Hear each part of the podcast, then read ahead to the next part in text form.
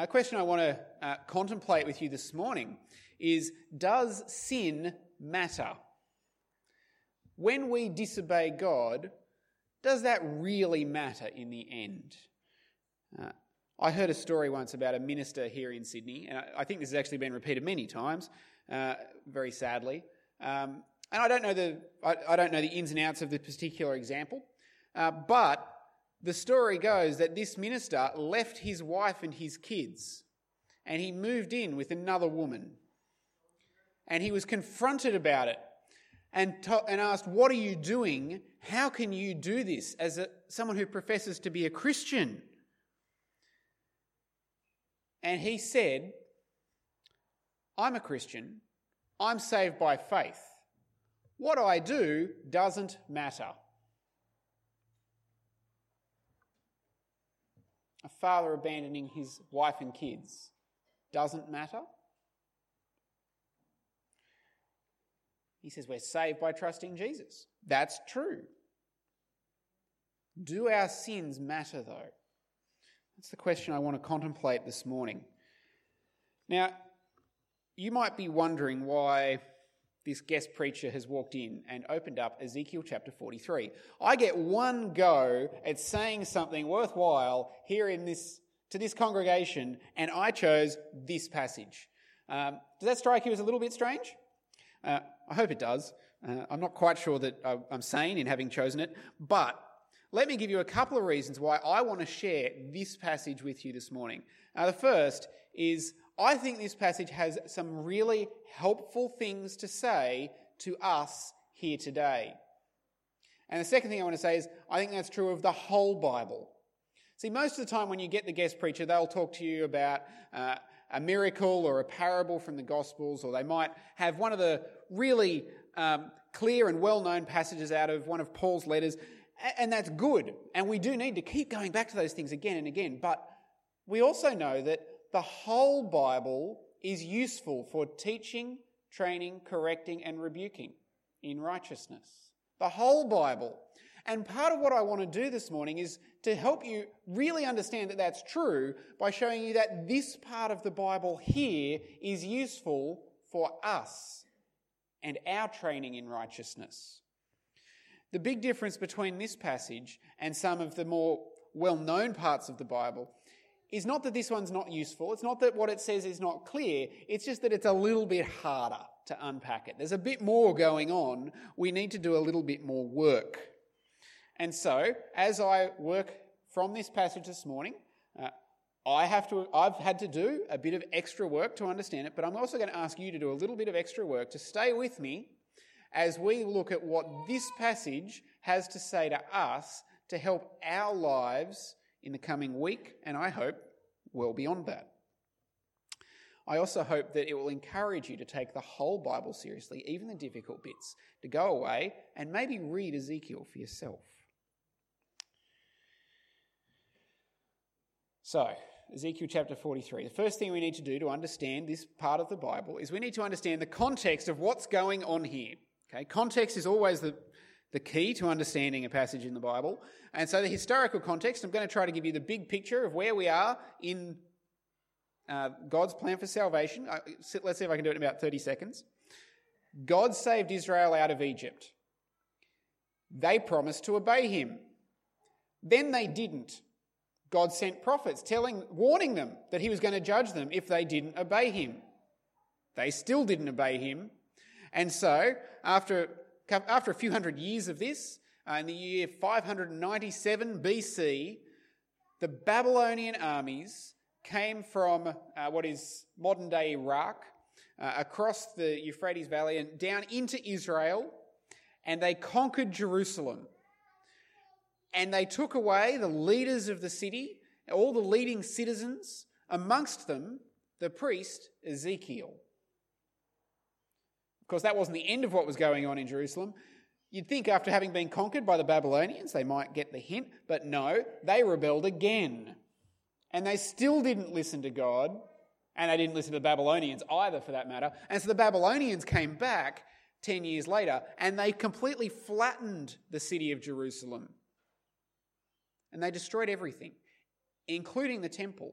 the one place where Israel were able to worship God, where they would go to offer sacrifice for sin, where they would go to pray, it was gone.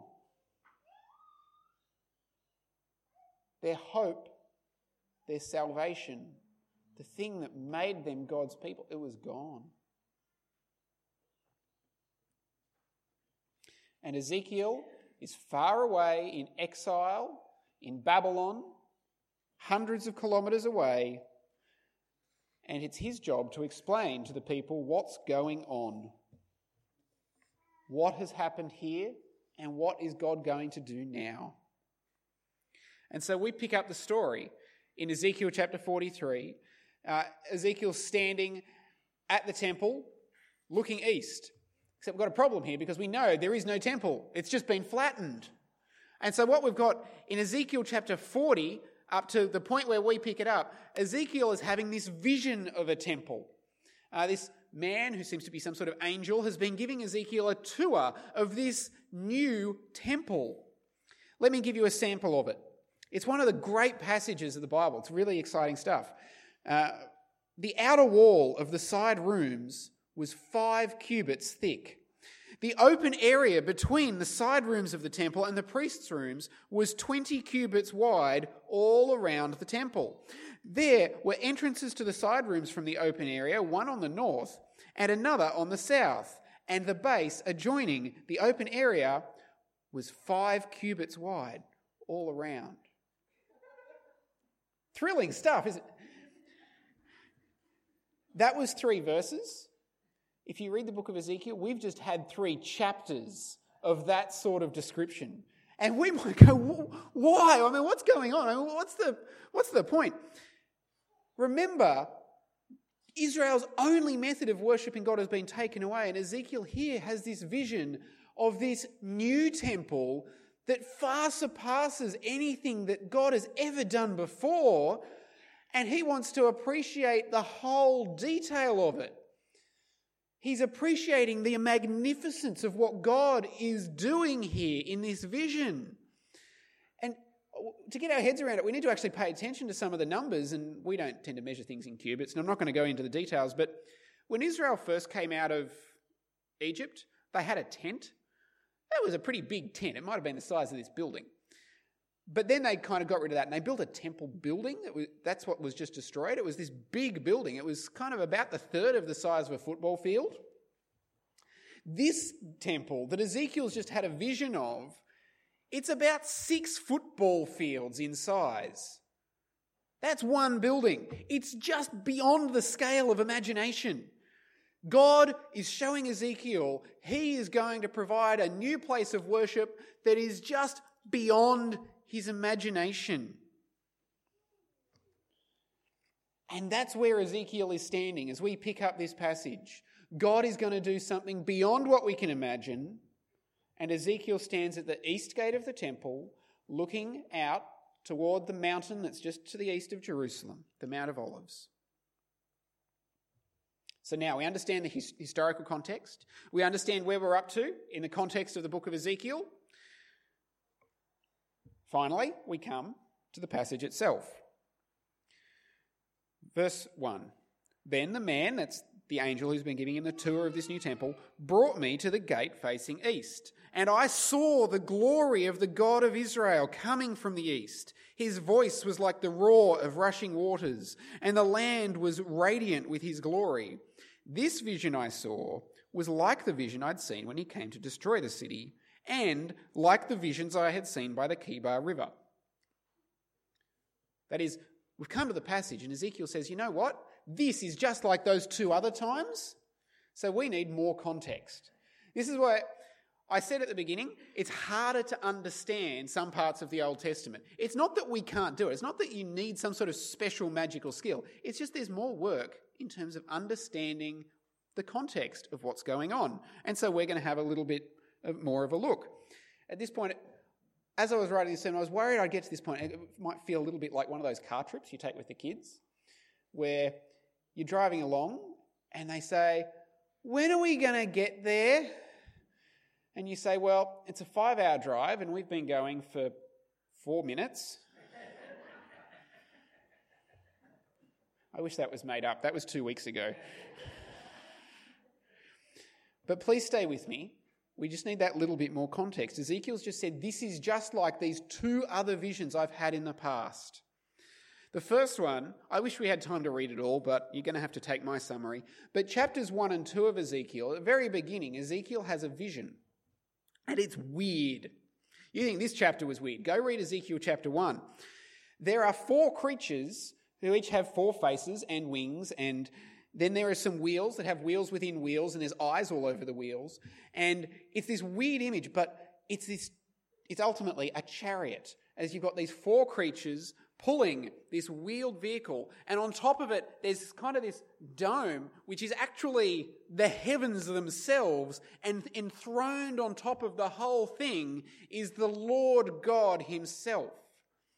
It's this vision of God on His chariot as it's drawn by these amazing creatures. That's who we're dealing with. When Ezekiel says it's like that vision, we're talking about the Lord who is enthroned on heaven above. But then there's the second vision Ezekiel chapters 8 to 11. Uh, there's a lot that happens there. I wish I had time to go over all of it, but let me give you a really quick summary.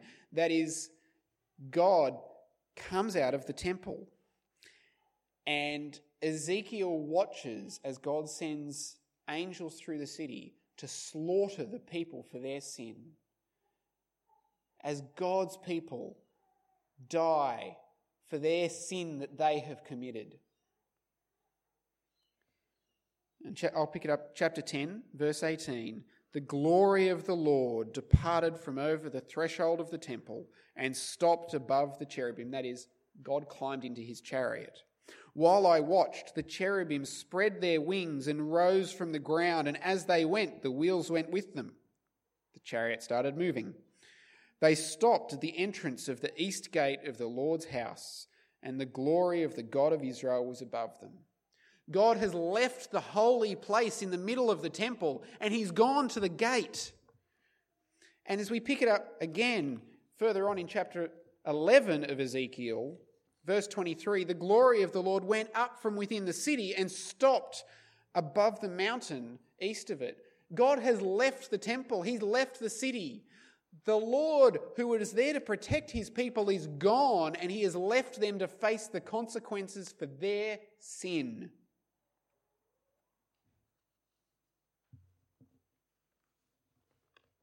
They're the two previous visions.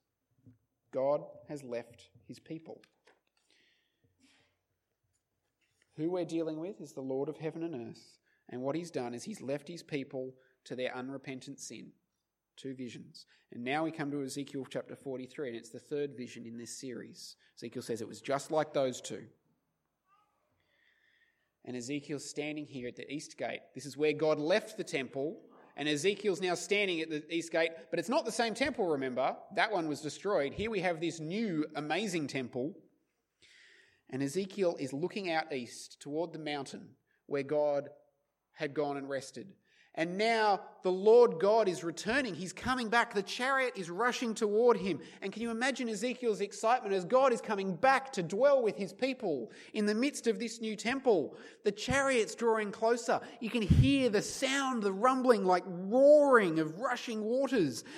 And he's almost at the gate where Ezekiel's standing, and Ezekiel's thinking, the Lord of heaven and earth is about to come right past where I'm standing. And the end of verse 3 I fell face down. But then God picks him up. The, uh, the glory of, sorry, where am I? The vision I, no, I am at verse 4. The glory of the Lord entered the temple through the gate facing east. Then the Spirit lifted me up and brought me into the inner court, and the glory of the Lord filled the temple. God is back in the midst of this new temple. God is doing something amazing. And He is here to dwell with His people forever and ever. And at this great climactic moment, one of the great moments of the Old Testament, God speaks. And when God speaks, what is the one thing He wants His people to know as He comes to dwell with them at this great moment of victory? Verse 7 He said, Son of man, this is the place of my throne and the place for the soles of my feet. This is where I will live among the Israelites forever. The house of Israel will never again defile my holy name, neither they nor their kings by their prostitution and the lifeless idols of their kings at their high places. When they placed their threshold next to my threshold, their doorposts beside my doorposts, with only a wall between me and them, they defiled my holy name by their detestable practices. So I destroyed them in my anger.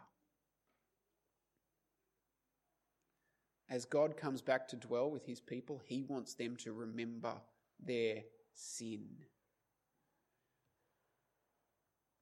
At this moment of triumph, we get sternness from God. He'd been dwelling with his people before, and they, in the middle of their temple, had set up idols.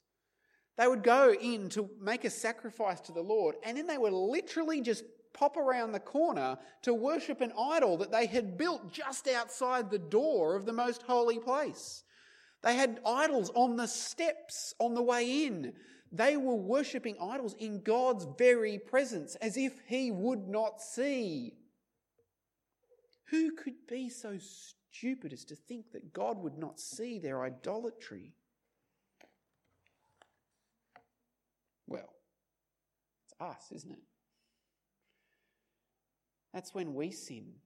And we think that God won't see. We think we can get away with it. As a visiting preacher, I don't know what the particular struggles are for people here because I just haven't met you. There's all sorts of things that I think people in our society struggle with, and things that we do that we think God is not going to see. Pornography. We know we shouldn't do it, but some do. Might be alcohol, thinking God won't care, God won't notice if I just get drunk. I don't know what your issues are, but you know what you struggle with, don't you? You know the sin in your own heart better than I ever will. But more than that, God knows. You can't hide it from God any more than Israel could hide the idols in the temple just because they were on the other side of a wall. God saw what Israel was doing and he withdrew his presence from them. God has not changed his mind about sin. He hasn't suddenly declared that it doesn't matter anymore. You can't just say, I'm saved by faith, and then go and do whatever you like. Read verse 9 again. Now let them put away from me their prostitution and the lifeless idols of their kings, and I'll live among them forever. That is, repent of sin, turn away from it, stop it. When Jesus came, he proclaimed the gospel repent and believe the good news. Repentance is just that turning away from a way of life that's devoted to something that's not God and devoting yourself to God instead. It doesn't mean that you have to tick the box and go, well, here's the big list of things I've done wrong, and I make sure I've apologized to God for each one of them. And if you miss one, then you're in trouble. It's not like that. It's about the whole of life where you turn away from the way of life that's devoted to wrong and you instead devote yourself to the Lord. Think back to my example at the beginning a minister leaving his wife and kids for another woman.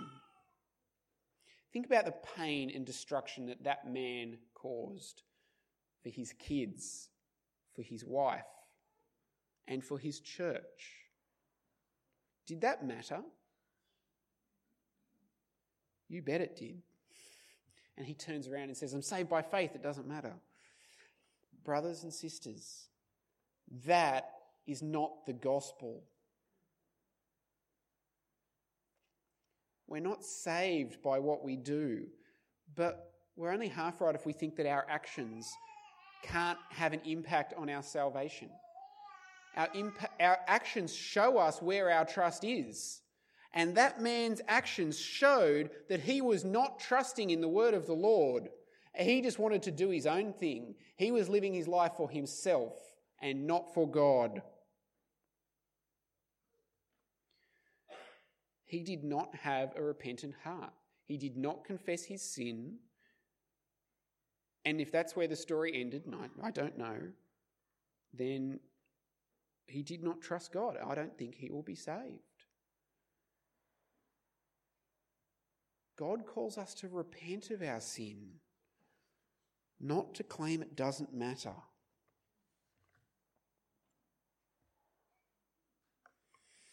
Now we're getting closer to the end. I'm up to point three on my outline strange solution. So I warned you there'd be a lot here because there's lots of context we need to cover before we get to the passage. But I hope you're still with me, and I hope this is going to be worth it. See, the problem for Israel was their unrepentant sin. Our problem is our sin that we need to repent of. And yet, God has somehow come back to Israel. Israel's problem was their sin, and somehow God has just decided to come back into the temple. It's not that sin stopped mattering, He's just said that it still matters. So, how has He managed to come back? What's He doing? Look again at God's explanation to Ezekiel. God has come back from that mountain that is east of Jerusalem. He has been carried into Jerusalem, the holy city, by created beings. He has been enthroned in the holy place of sacrifice. And despite the magnificence of Ezekiel's vision, that's just beyond our comprehension at times, Ezekiel's only seeing a shadow here. We know the reality. See, we have had revealed to us something that Ezekiel longed to know. We know what it looked like when the Lord was carried from the Mount of Olives, that is in the east of Jerusalem, into the city. We know what it looked like when they took our Lord Jesus to the place of sacrifice and enthroned him upon the cross. That's what it looked like when the Lord returned to his people. We know what the glory of the Lord looks like better than Ezekiel did because God has now revealed it to us. We know what it cost for God to return to his people. It cost the life of God the Son.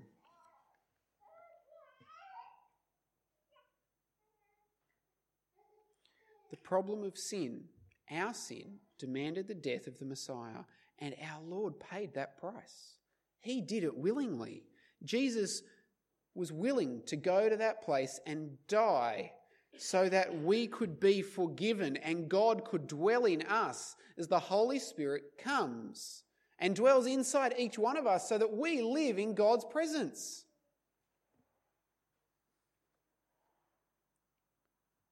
Verse 10 God tells Ezekiel he wants the people to look so that they know their problem. Verse 10 Son of man, describe the temple to the people of Israel so that they may be ashamed of their sins. We ought to look and be ashamed. We should look at the cross and be ashamed that it was our sin that meant that Jesus had to die before we could be saved. That's how serious our sin is. It needed Jesus' death. And so we should look at the cross and be ashamed. But then we get verse 11, which says, And if they are ashamed of all they've done, make known to them the design of the temple and its arrangement, its exits, its entrances, its whole design and its regulations and laws. That is, look at the temple and be ashamed. And if you're ashamed, then here's the solution look at the temple. How does that work? How can looking at one thing give us the shame and looking at the same thing give us the solution? Well, we see it in the cross of Christ, don't we? We look at the cross of Jesus and we see how horrid our sin is that it required that solution. And then we look at the cross and we see what God has done to solve the problem. As the Lord was carried by people he had made from the Mount of Olives in the east into the place of sacrifice, where he was enthroned upon the cross so that we can be forgiven and live forever. Let me pray. Heavenly Father, we thank you that in Jesus you have come to dwell with your people and that you have dealt with our sin. Father, we pray that you may give us hearts of repentance, that we may turn away from our sin, turn to Jesus instead, and trust in him as our Lord and our Saviour so that we might have salvation by faith. And Father, we pray that day by day we might be repenting of our sin and turning to Jesus anew each day. Amen.